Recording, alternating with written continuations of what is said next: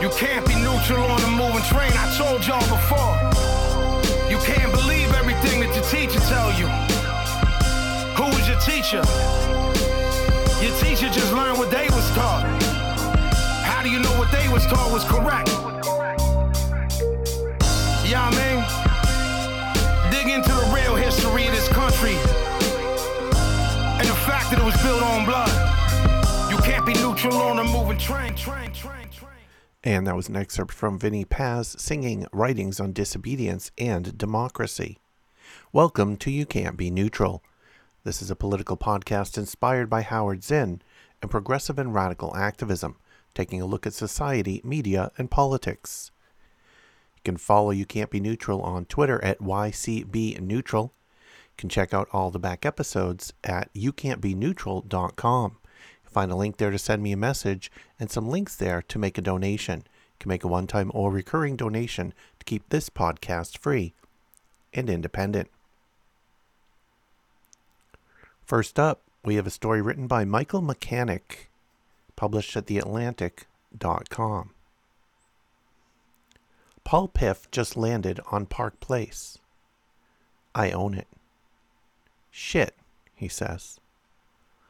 I also own three railroads, a couple of high rent monopolies, and a smattering of random properties. Piff is low on cash. He's toast. We're playing Monopoly on a sunny pre pandemic afternoon in Piff's modest office at UC Irvine. The 39 year old psychology professor is an expert on how differences in wealth and status affect people's values and behavior. On his desk, accompanying an Iggy Pop figurine and a squeeze toy in the shape of a brain, is a framed print of a Campbell's soup can with the slogan, Empathy. Have some. Piff may be an empathetic guy, but his frustration is showing. He's ready, he says, for this absurd game to be done, so he can go home for dinner. The game is absurd because it's rigged heavily in my favor. More than a decade ago, as a postdoctoral researcher in the lab of UC Berkeley psychologist Dacher Keltner, Piff used a series of rigged Monopoly games to see how people would respond to being placed randomly into a position of privilege. Some 200 student volunteers were pitted against one another. The quote, rich player was given twice as much cash as the poor player, collected twice as much money when passing go, and passed go more often because he got to roll two dice while the poorer player got only one.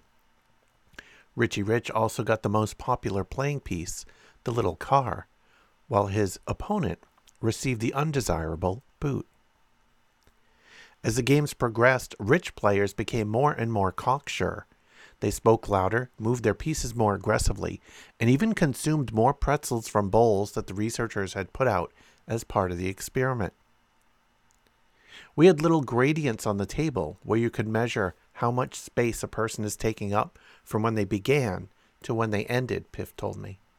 The richer players began to take up more room. They got bigger as they got richer. It's Piff's turn. He rolls his die. Five. Tennessee. I'm not going to buy it. He can't afford it. The Monopoly experiment wasn't the most rigorous science ever, and Piff never published the results, although the study was later replicated by others and referenced in Piff's popular TED Talk, Does Money Make You Mean? But his observations were consistent with a large body of social science, finding that people of higher socioeconomic status, compared with those lower down the ladder, are more prone to entitlement and narcissistic behavior. Wealthier subjects also tend to be more self oriented and more willing to behave unethically in their own self interest. To lie during negotiations, say, or to steal from an employer. In one study, Piff and his colleagues stationed a pedestrian at the edge of a busy crosswalk and watched to see which cars would let the person cross. Suffice it to say that Fords and Subarus were far more likely to stop than Mercedes and BMWs. We find such research amusing because it jibes with our stereotypes of rich people. But there's nothing frivolous about asking how having an abundance of money affects our psychology. After all, the ranks of the rich and the wealth they command have exploded in the United States since the end of the Great Recession. Not even a pandemic could stop this avalanche of assets. The ultra wealthy, Americans with $30 million and up, suffered a brief setback, but by September 2020, the markets had rebounded and the rich were very nearly whole again, even as the poor and middle class reeled from job losses and the threat of evictions and foreclosures. Scores of new billionaires were minted. Early in his career, Piff had observed that people were studying the causes and effects of poverty ad nauseum, but nobody was addressing the questions he wanted to ask. Namely, what are the social and psychological ramifications of being on top of the economic food chain, of occupying positions of privilege? Wealth related differences in attitudes and behavior are particularly important wherever the rich have an outsized sway over politics and policy. If, for instance, wealth makes people less compassionate then a government that believes that the rich should have behave in the interests of the populace, may have to force them to do so. Political scientists such as Benjamin Page and Martin Gilens have found notable differences in the policy preferences of affluent versus middle class Americans, not only on purely economic matters like taxation, but also on public education funding, racial equity, and environmental protections, all of which the rich have been significantly less likely to support. This matters because of the influence the rich have over government officials. In one study, Gilens, now a professor at UCLA, combed through thousands of public survey responses and discovered that on issues where the views of wealthy voters diverged significantly from those of the rest of the populace, the policies ultimately put in place strongly reflected the desires of the most affluent respondents, the top earning 10%. Those policies, the study concluded, bore virtually no relationship to the preferences of poorer Americans. Wealthy people are less likely than poor ones, in lab settings at least, to relate to the suffering of others. When people experience compassion, it turns out our hearts actually slow down. In 2012, Piff's then colleagues Michael Kraus and Jennifer Stellar hooked volunteers up to ECG machines and showed them two short videos a neutral video of a woman explaining how to construct a patio wall, and a compassion video of children receiving chemotherapy treatments for cancer. Relative to the wealthier participants, the poorer ones not only reported feeling greater compassion for the kids, but also exhibited a significantly larger slowdown in heart rate from one video to the next. If affluent people are less moved by the suffering of others, they should be less likely to help those in need. And this too seems to be true, both in the lab and outside it. While wealthy families donate significantly more money to charity on average than poor families do, they tend to give away a smaller share of their income. Quote, As wealth goes up, the stinginess seems to increase, Piff said. Raymond Fisman, a behavioral economist at Boston University, has found that the elite, regardless of political affiliation, tend to be efficiency minded as opposed to equality minded. He and several colleagues, including Daniel Markovits, the author of 2019's The Meritocracy Trap, recruited a group of high status liberals, Yale law students, who identified as Democrats by a margin of more than 10 to 1 and had them play a version of the so called dictator game. Participants were given tokens redeemable for cash and were told they could give as many tokens as they liked, or none at all, to a fellow participant. An efficiency minded person behaves more generously when helping someone else doesn't cost her much. For example, when she's told she needs to give up only 10 tokens for the other participant to get 20. but an equality minded person is just as willing to share, even if it costs her more. These categories can be used to predict, for example, whether a person will support redistributive tax policies. Despite their progressive leanings, 80% of the Yale students were efficiency focused, compared with 50% of a public sample. These results offer a potential new explanation for the muted policy response to increased income inequality in the United States, the study authors wrote, because the policymaking elite are far less inclined than the general population to sacrifice efficiency to promote equality. Which brings us back to monopoly.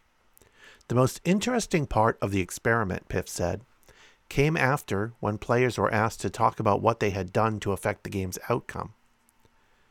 The obvious answer was that the fix was in and the rich player got lucky.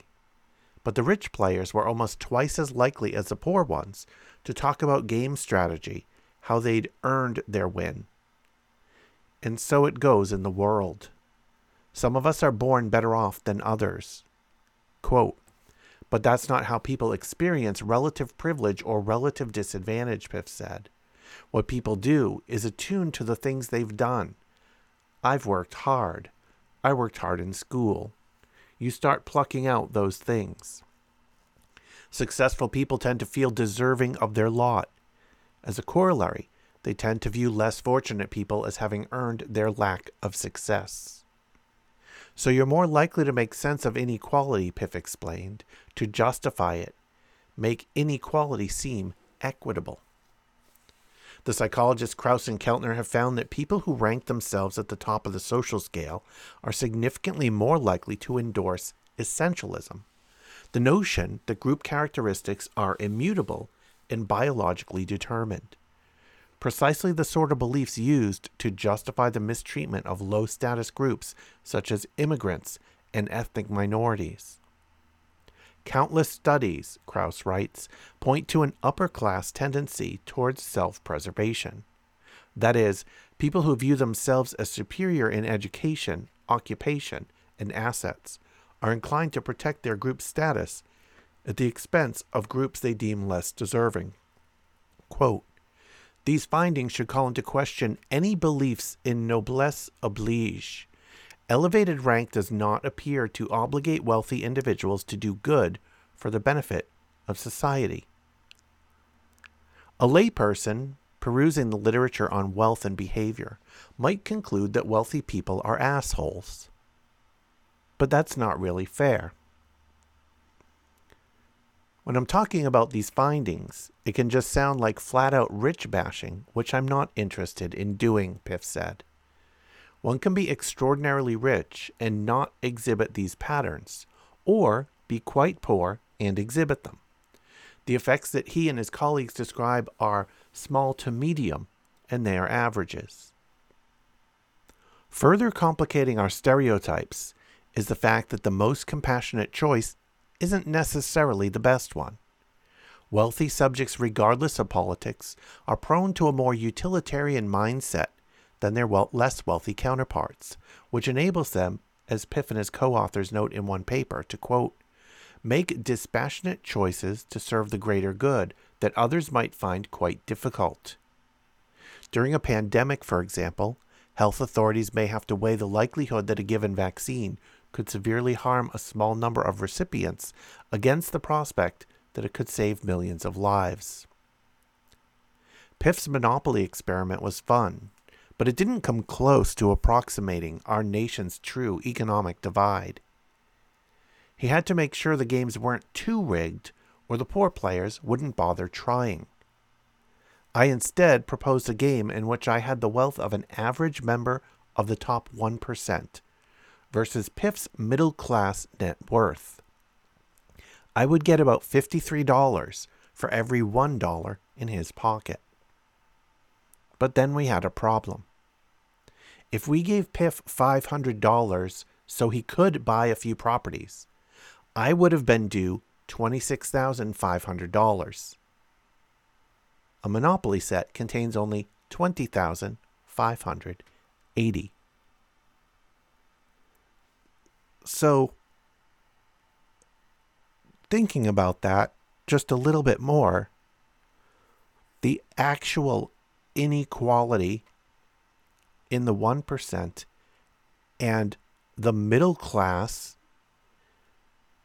in the United States is so great that it can't adequately be illustrated in the game of Monopoly in a realistic way. We tried a new setup. Piff would still represent the middle class, and I'd get to be a run of the mill top 10 percenter. He'd start with $500, and I'd get 4500 While we counted out our cash, Piff told me about the backlash his work had received over the years. Tons of hate mail. I used to get a lot more, but I still probably get an email a day. I think most of it is political because it seems so clearly ideologically driven. I asked whether he thought his progressive values affected his research findings. Probably inherently, he admitted. They likely affect the questions he chooses to ask. As he elaborated, I suddenly realized I'd screwed up my math. I actually should have had ten times as much money as he had, not nine. So I'll just take another $500, okay? He regarded me with a bemused expression. Quote, I love that as I was doing some personally revelatory sharing, he said. Probably some large proportion of your mind and attention was devoted to calculating out how much more you should have gotten. The nerve of the little people. Here's a piece written by Juliana Kaplan, published at BusinessInsider.com. Billionaires around the world added $4 trillion to their wealth during the pandemic.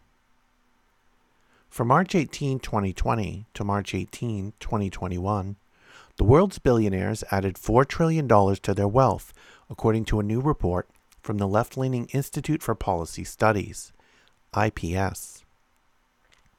That's a 54% increase for the world's 2,365 billionaires who now have $12.39 trillion. The wealthiest 20 billionaires alone added $742 billion to their collective wealth during a pandemic, a 68% increase. A January Oxfam report, which tracked global billionaire gains through December 31, 2020, found that the world's billionaires had added $3.9 trillion to their wealth during the pandemic, an increase that could pay for the entire world's vaccinations and prevent anyone from falling into poverty. That report found that the recovery for people at the bottom could take up to a decade, with 200 million to 500 million people falling into poverty in 2020. Now, according to the IPS report, which analyzes data from Forbes, Bloomberg, and WealthX, those billionaire gains have grown. One of the Oxfam report's possible solutions for creating a better world was imposing a wealth tax. The IPS report found that American billionaires account for less than a third of that total wealth. But a wealth tax like the one proposed by Senator Elizabeth Warren, where households would with a net worth of over $50 million would see a 2% tax and those with over $3 billion would see a 3% tax, would still raise $120 billion per year, according to the report. From the end of 2019 to the end of 2020, the top 1% of Americans added just about $4 trillion to their wealth, while the bottom 50% held just $2.49 trillion in total household wealth by the end of 2020. However, a wealth tax may still be a ways off in the U.S. President Joe Biden's new infrastructure package is paired with an accompanying tax hike, but that increase would only target corporations, raising the corporate tax from 21% to 28%, and seek to enact a global minimum tax rate of 21%. It leaves wealth individuals alone. For now. Although Biden's administration has said it wants to tax households making $400,000 a year and up. Quote, I'm open to other ideas so long as they do not impose any tax increase on people making less than $400,000, Biden said in his speech introducing the package. And this piece from Kenny Stancil, published at commondreams.org. If governments don't close the gap between society's richest and poorest members, which was growing before and has exploded during the coronavirus crisis, by raising wages for low income workers, taxing wealthy households, and using the increased revenue to improve social welfare, they should expect diminished trust in government and increased social polarization and unrest. That warning came in a new report on the intensification of inequality released Thursday by the International Monetary Fund, IMF, a Washington, D.C. based international financial institution whose lending policies prior to and even during the COVID 19 pandemic have heightened vulnerability to crisis by imposing public expenditure cuts in developing countries. The IMF, as Bruce Cockburn sings, is a dirty motherfucker. He doesn't say motherfucker. He says IMF, dirty MF, takes away everything it can get, always making certain that there's one thing left, keep them on the hook with insupportable debt. The IMF is a international lender. It lends to poor countries. It puts them into debt and then it imposes agreements on those countries to cut services in order to service the debt. So, no services, less services, fewer services, less robust services for the public and the poor more money being extracted from those countries to pay back the amount they've borrowed. The IMF noted that the coronavirus disaster laid bare pre existing inequalities within and between countries in terms of income and access to public goods, such as healthcare and vaccines. Such inequalities have worsened the effect of the COVID 19 pandemic, with a strong link between poverty, unequal access to basic services, and infection and mortality rates. While pre existing inequalities have worsened health outcomes for vulnerable populations, the coronavirus driven economic crisis has, in turn, exacerbated inequalities. For instance, 95 million more people were thrown into extreme poverty during 2020 than would have been expected based on pre pandemic projections. And uneven access to quality education and digital infrastructure, quote, may cause income gaps to persist generation after generation. And don't let anybody convince you that this is an inevitable consequence of an unforeseen catastrophe, an unforeseen pandemic that was out of anybody's control. The result of the pandemic and its impacts are just amplifying the effects of the system that was built and designed by human beings to profit specific human beings and maintained by those same human beings to profit those specific human beings. It, it, it was not an accident. This is not an, an accident of nature or something out of somebody's control. The while the pandemic, the extent of the pandemic may not have been foreseen by many, the systemic structures that we build to manage our economy are built in a way that, that this is this is the only outcome that can happen. When crises strike, people who who ordinarily struggle in the system without a crisis inevitably get set back further. Inevitably can't They, they struggle to manage themselves within the economic system as it is without com- the compounding pressure of a crisis. The compounding pressure of a crisis just accelerates that that risk, that uh, lack of ability to manage within the same system. It's a systemic problem. It's a problem of how the system works. It is not a problem of of the the pandemic or the crisis, whatever the crisis might be.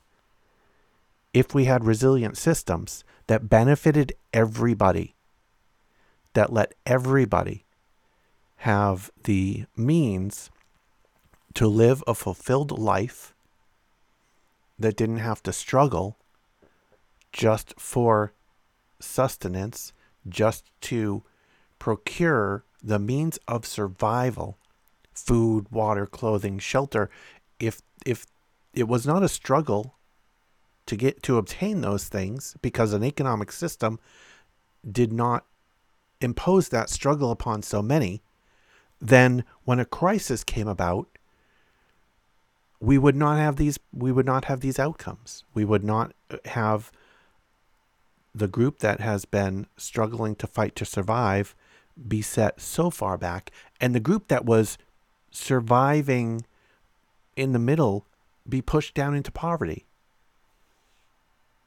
We would be supporting each other if we had an economic system that provided for all our needs.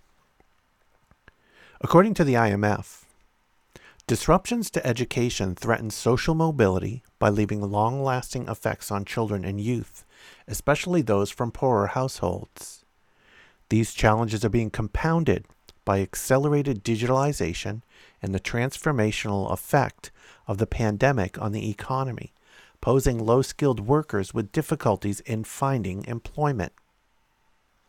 It is against this backdrop, the IMF added, that, quote, societies may experience rising polarization, erosion of trust in government, or social unrest. These factors complicate sound economic policymaking and pose risks to macroeconomic stability and the functioning of society. No surprise here. The IMF has identified a, a real issue, a real problem, but then then ties it back to the risk of stable markets, the risk of stable governments, the risk that that people who have had everything stripped away from them, who have lost everything, may be more likely to rise up against those governments who failed them, who failed to build systems that would support them in everyday life and would support them in a crisis. Reducing inequality, quote, is crucial for policymakers to strengthen public trust and support social cohesion, the IMF stressed. Governments need to provide everyone with a fair shot, enabling all individuals to reach their potential. Fuck a fair shot. We don't need a fair shot.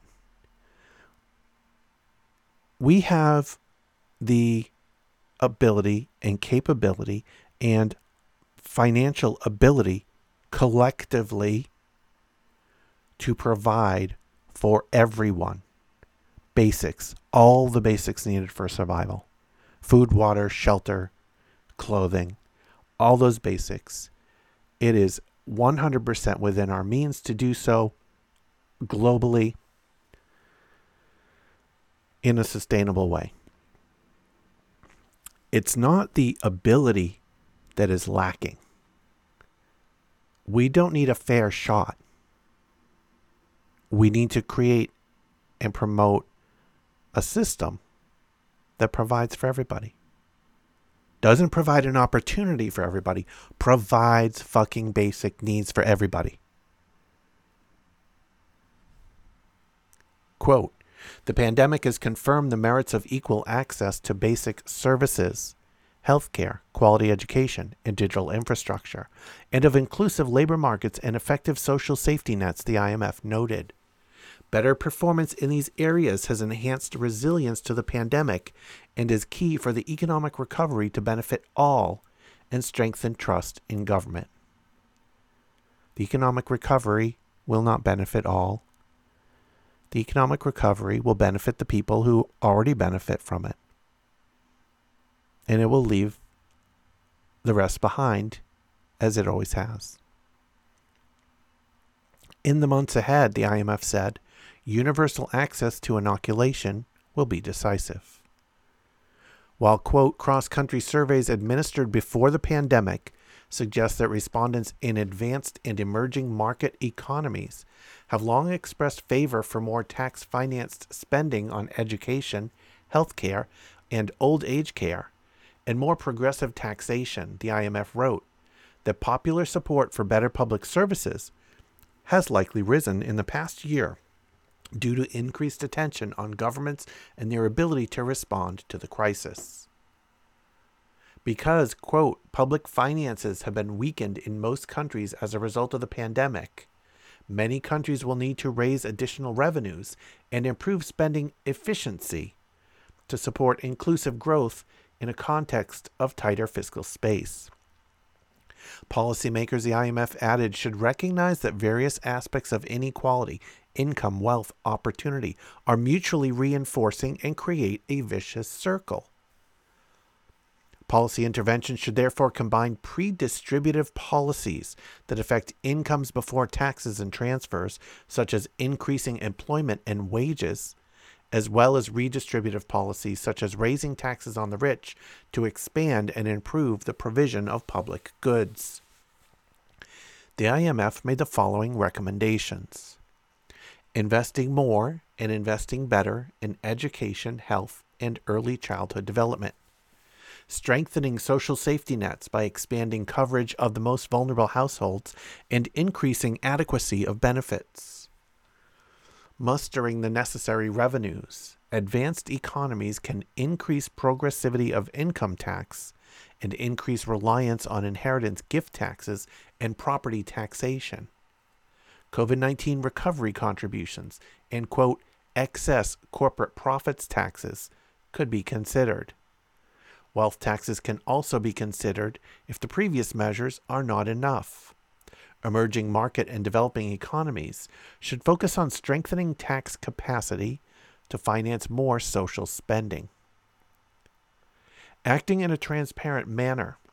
For most countries, these reforms would be best anchored in a medium term fiscal framework as early as possible, strengthening public financial management and improving transparency and accountability not least for COVID 19 response measures, will reinforce trust in government and supporting lower income countries that face especially daunting challenges.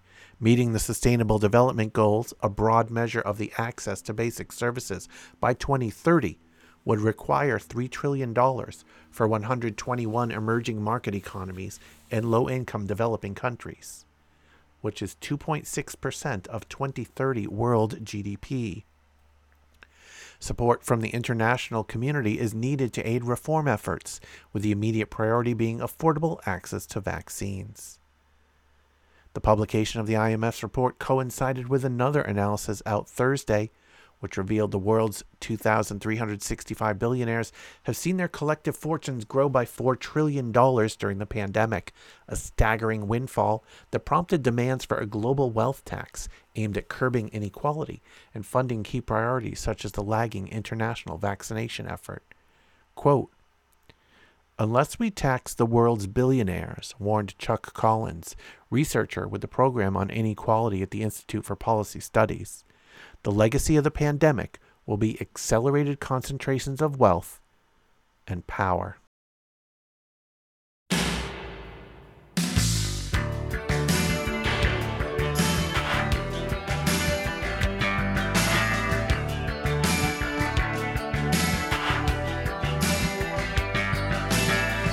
with power, here they come.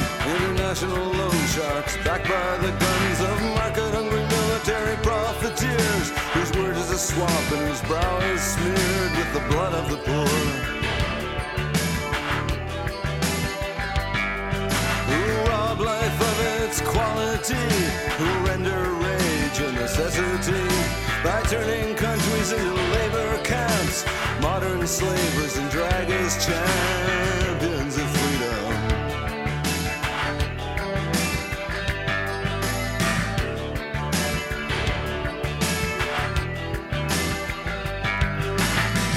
sinister, cynical instrument who makes the gun into a sacrament.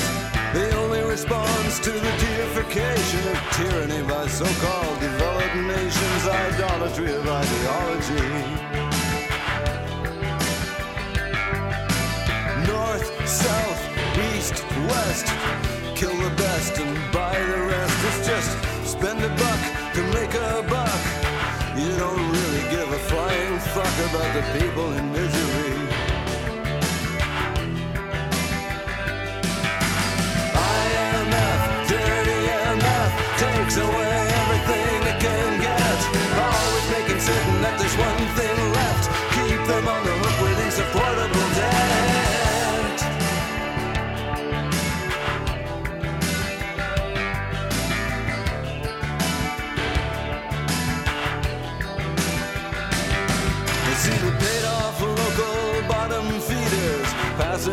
Themselves off as leaders.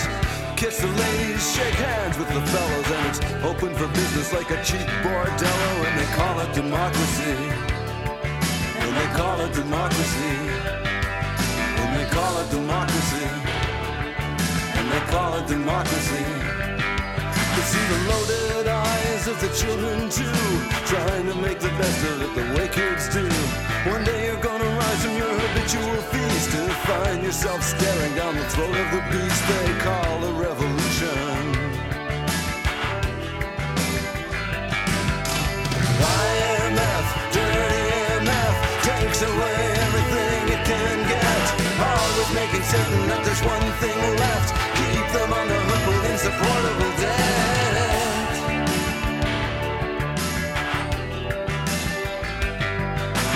Call it democracy.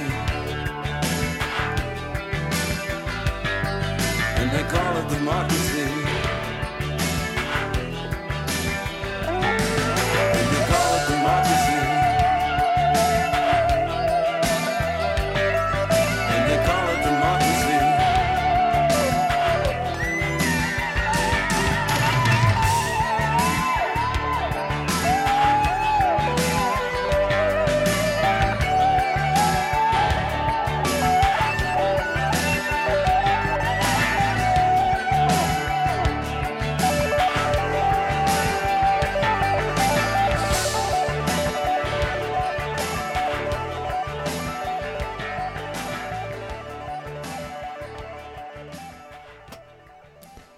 And that was Bruce Cockburn with Call It Democracy.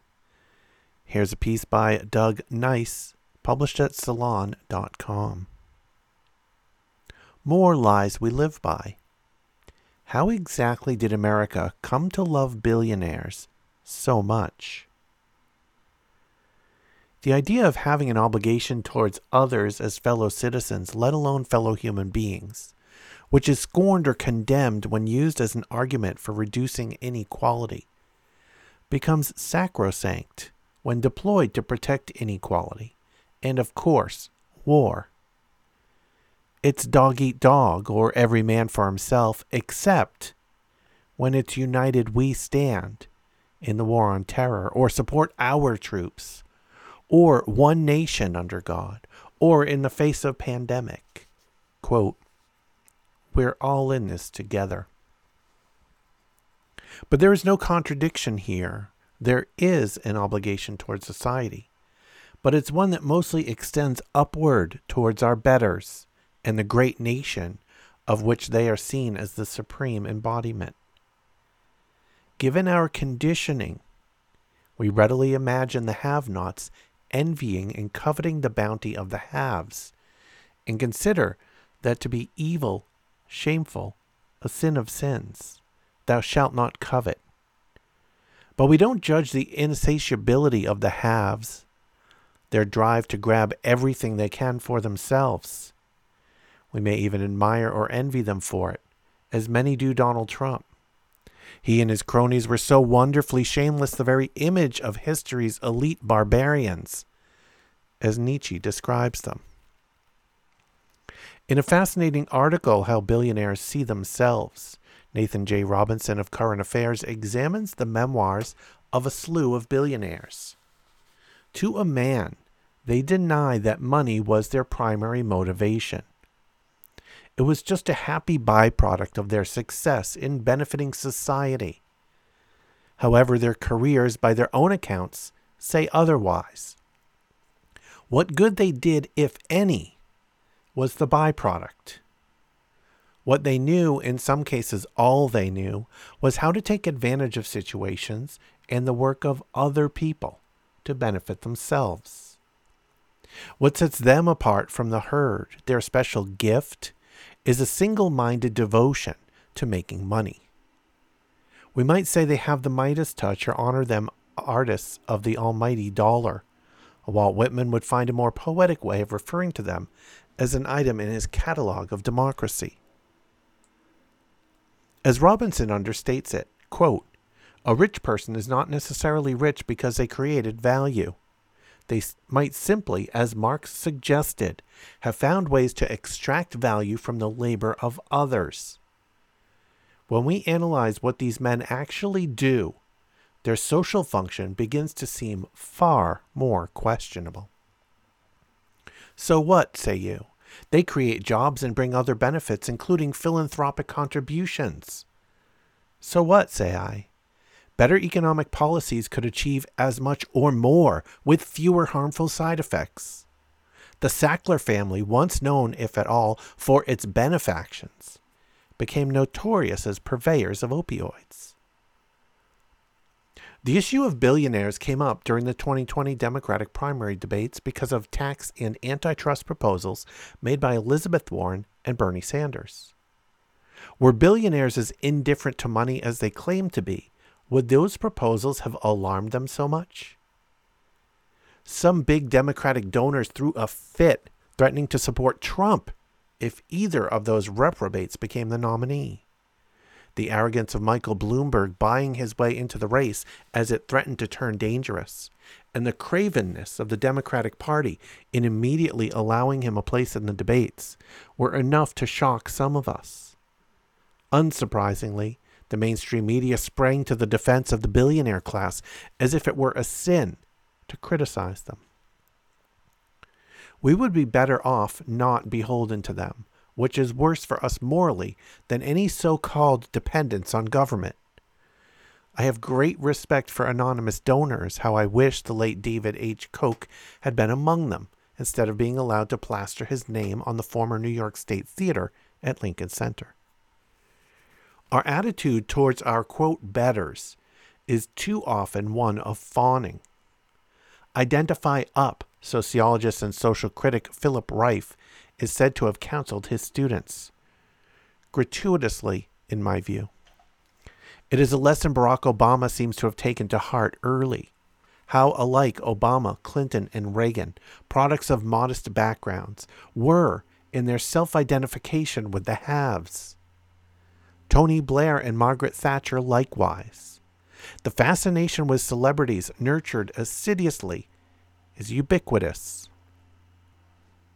Needless to say, identifying up, however slavish it may be, is not at all what is meant by slave morality as described and stigmatized by Nietzsche. In life, if not in his philosophy, the resentment of those nursing a grievance is often directed downward from those who have little to those who have less. Side note, and I've probably mentioned this before, this is what Utah Phillips calls controlling the blame pattern.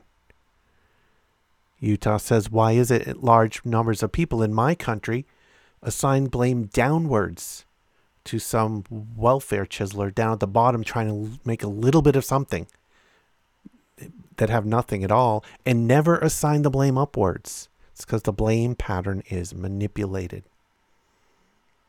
Nietzsche's own petty bourgeois resentment of other people, which was the basis of his rejection of the modern state. It allows people to vote and to form unions, compounding the error of Christianity, which allows everyone a soul of equal value to God, is a case in point. Identify up has a corollary pass judgment down. Think of the mind in morality killing subservience to authority, presumed authority in that case, of the fast food restaurant manager in the 2012 film compliance. When those in question are ordinary people, like the homeowners victimized in the 2008 housing collapse, the political rhetoric is of personal responsibility and the necessity of paying for one's mistakes. When the people are those who hold power, like the perpetrators and facilitators of the housing bubble, the rhetoric is of human fallibility. We all make mistakes, and who could possibly have known?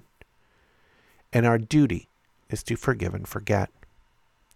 Besides, one should never presume to question one's betters. It is a right that they have their losses made good immediately, while ordinary people pay the price and go on paying it. Another example of a small or limited government in action. Maybe that should say inaction. In effect, we accept the dictum of whatever issues from a sense of power or can be so construed, is life affirming and life enhancing, however cruel or destructive. Whereas whatever issues from a sense of weakness or can be so construed is fatally compromised. In short, inequality is good. Efforts to alleviate it are bad or at least counterproductive. Our attitude towards political violence is similarly skewed. We judge violence from below against authority far more harshly than violence from above, if we judge the latter unfavorably at all. Our political language manifests the outlook and the objectives of those at the top. Thus, worker disempowering laws have been allowed to pass for generations as, quote, right to work laws a law that bribes workers, in effect, not to join unions and that leaves them under ordinary circumstances at the mercy of their employers is sold as liberating. The worker is flattered as a proud, free individual capable of fighting her own battles. Except that she doesn't have to. Thanks to a right to work law, she can reap the rewards of union membership, temporarily at least, without having to pay dues. Who says there is no free lunch? Think of the fun that both Democratic and Republican politicians and their patrons have had in recent decades with the once constructive words reform or modernization on anti regulatory or anti welfare legislation when gutting or demolition would make would be more like it. Reform has become America speak for reversing reforms that serve the public interest in favor of catering to the wealthy welfare reform in 1996, pushed by Bill Clinton, ended welfare as we had known it for 60 years, namely the Aid for Families with Dependent Children program. How satisfying it must have been for reformed and modernized Democrat Bill Clinton to kill off that crucial piece of his party's New Deal heritage. And he went on to kill Glass Steagall and the Commodity Exchange Act of 1936, replacing the latter with the Commodity, Commodity Futures Modernization Act of 2000, which deregulated over the counter derivatives. Think of what more he might have, quote, accomplished. Social Security was in his sights. But for Monica Lewinsky. School reform, in progress for some 25 years, has meant shortchanging public education while funding private, unaccountable charter schools generously. Entitlement reform an ongoing battle of even longer standing has meant undermining other social programs, especially Social Security, Medicare, and Medicaid, in order to pave the way for handing the funds over to Wall Street. As a parting gift, the Trump administration bequeathed an experiment to privatize Medicare, presented as an improved version. As Diane Archer told R.J. Eskow of the Zero Hour podcast and YouTube program, going under the innocuous title of the quote, Geographic Direct Contracting Model. The experiment is set to start next January. Talk about black humor. Consider entitlement. The very word calls up visions of spoiled, demanding children. But what are we to make of those who begrudge the less favored their modest entitlements? They feel entitled to demand first dibs on every penny paid out by government. Entitlement, in the pejorative sense, is a descendant of coddling, a Victorian term reserved for measures benefiting the working class. Current use of the term refers exclusively to programs for the population at large, not to the entitlements reserved for the government's largest beneficiaries and the supremely corrupting sense of entitlement that goes with them. Entitlements are charged with, quote, breeding dependency or being demoralizing. But as I argued in a previous article, the real trouble is that they encourage not idleness, but uppityness or insubordination. Hardly the attitude welfare states like ours seeks to encourage. Citizens owe absolute, unquestioning fealty to this mightiest of nations, but are provided with the straw man of government on which to expend any spillover hostility. Entitlements encourage us to make demands, demands of the sort that government exists to answer, instead of leaving it to our betters to decide what's best for us after meeting their own needs, as so called limited government calls for. Is it any wonder that seniors with their Social Security and their Medicare have gotten so high and mighty, so far above themselves, daring to speak up on behalf of these programs. They have made themselves targets in a campaign to stir up intergenerational hostility as a means of helping the most entitled strengthen their grip on the economy. It speaks volumes that encouraging such hostility is hailed as fiscally responsible, whereas calling attention to the elite's self interest in entitlement reform is divisive and class warfare. People who actually need Social Security, Medicare, and Medicaid, like those receiving government assistance of any kind, are obviously inferior and have no right to expect, much less demand, anything. The fact that they earn their benefits through taxes on their wages means nothing. Having worked for them is not enough. They should have amassed enough wealth to do without those entitlements. So just think about this, think about that that I just read anytime you get uh, politicians or others decrying the fact that Social Security is going to run out of money, the the the the funds won't be there when you young people get old. They are pitting you young people. Wish I could say we young people against the people who have worked their whole lives and paid into these programs and now are getting the benefits of these programs that they supported. So do not take their bait. The unceasing bipartisan campaign against Social Security and Medicare points up another objectionable feature of, quote, entitlements. They tend to unite the population something, absent a pandemic, to be reserved for shopping, entertainment, sports, supporting our troops, and voting Republican or Democratic. Shouldn't those anodyne diversions be enough? What more do people want? Entitlements are objectionable for the same reason labor unions are. They empower people by virtue of mere numbers rather than wealth and income. He who pays the piper ought to call the tune, or as the Supreme Court says, money talks. The more our government caters to the wealthy and powerful, the greater their sense of entitlement grows. What they do not want and will no longer tolerate is backtalk from the general public.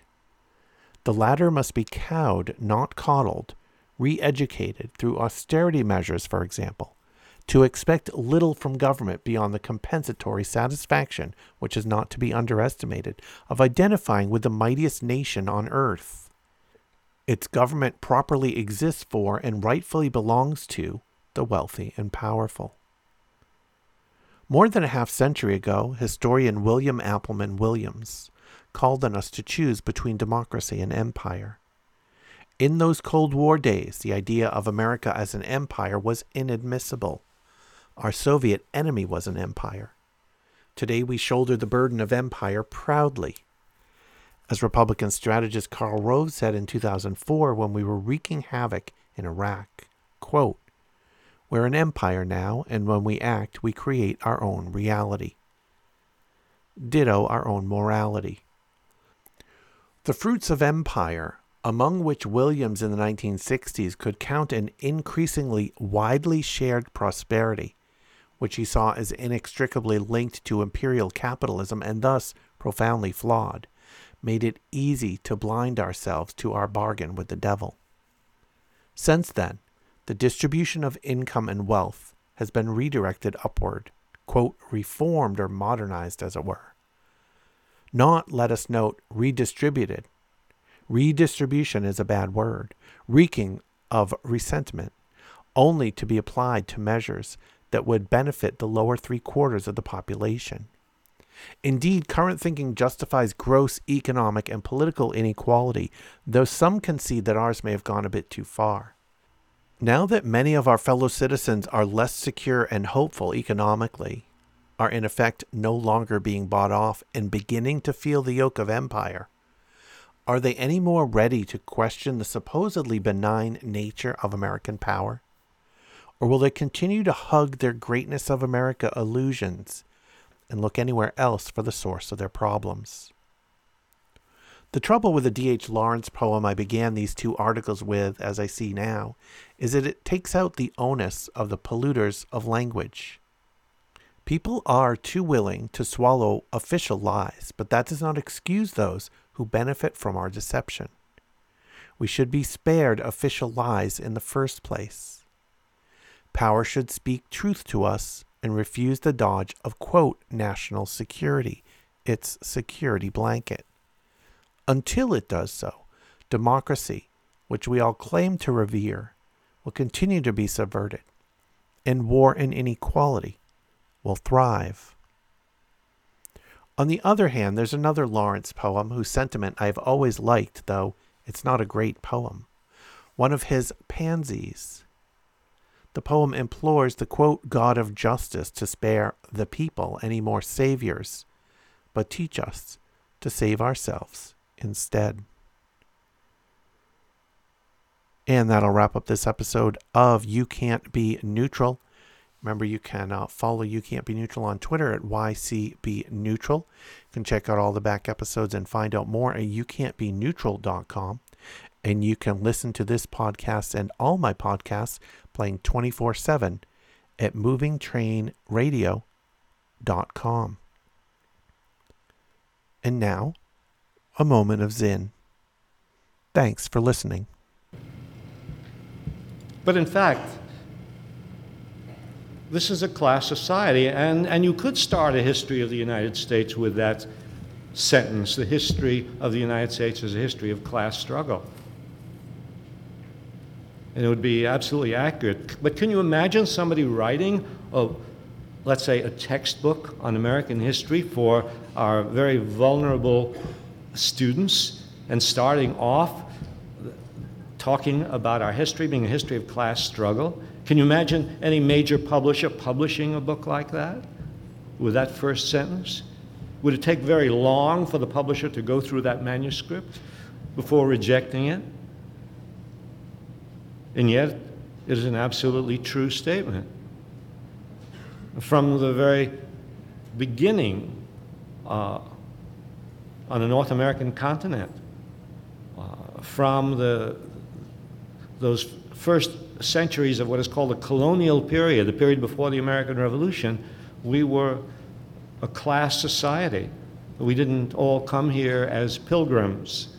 Because I remember, I remember going to school, my, uh, my impression was that those people who came from England all dressed in the same simple way.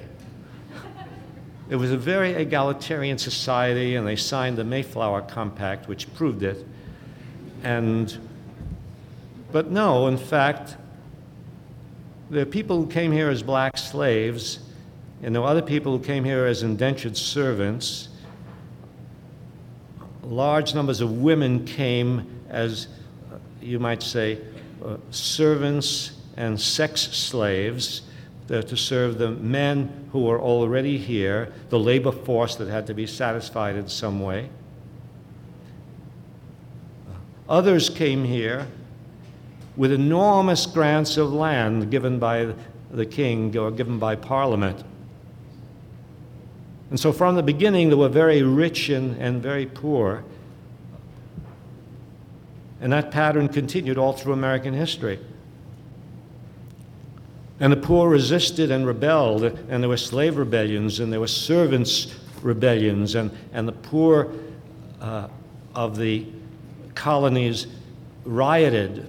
The, uh, the flour riot, uh, the bread riot. Uh, people uh, attack the warehouses where the flour is stored. Flour is not being made available to them because they can't afford the prices that are being charged for the flour, and they storm and they, and they open up the, the warehouse and they take the flour so they can make bread and feed their families. Uh, riots against impressment, riots because they're being impressed to fight the wars of the British uh, in the uh, 18th, late 17th, and 18th centuries. This is all before the American Revolution tenants' insurrections against landlords, uh, crowds marching onto jails and freeing the prisoners who've been put in prison because of failure to pay their debts.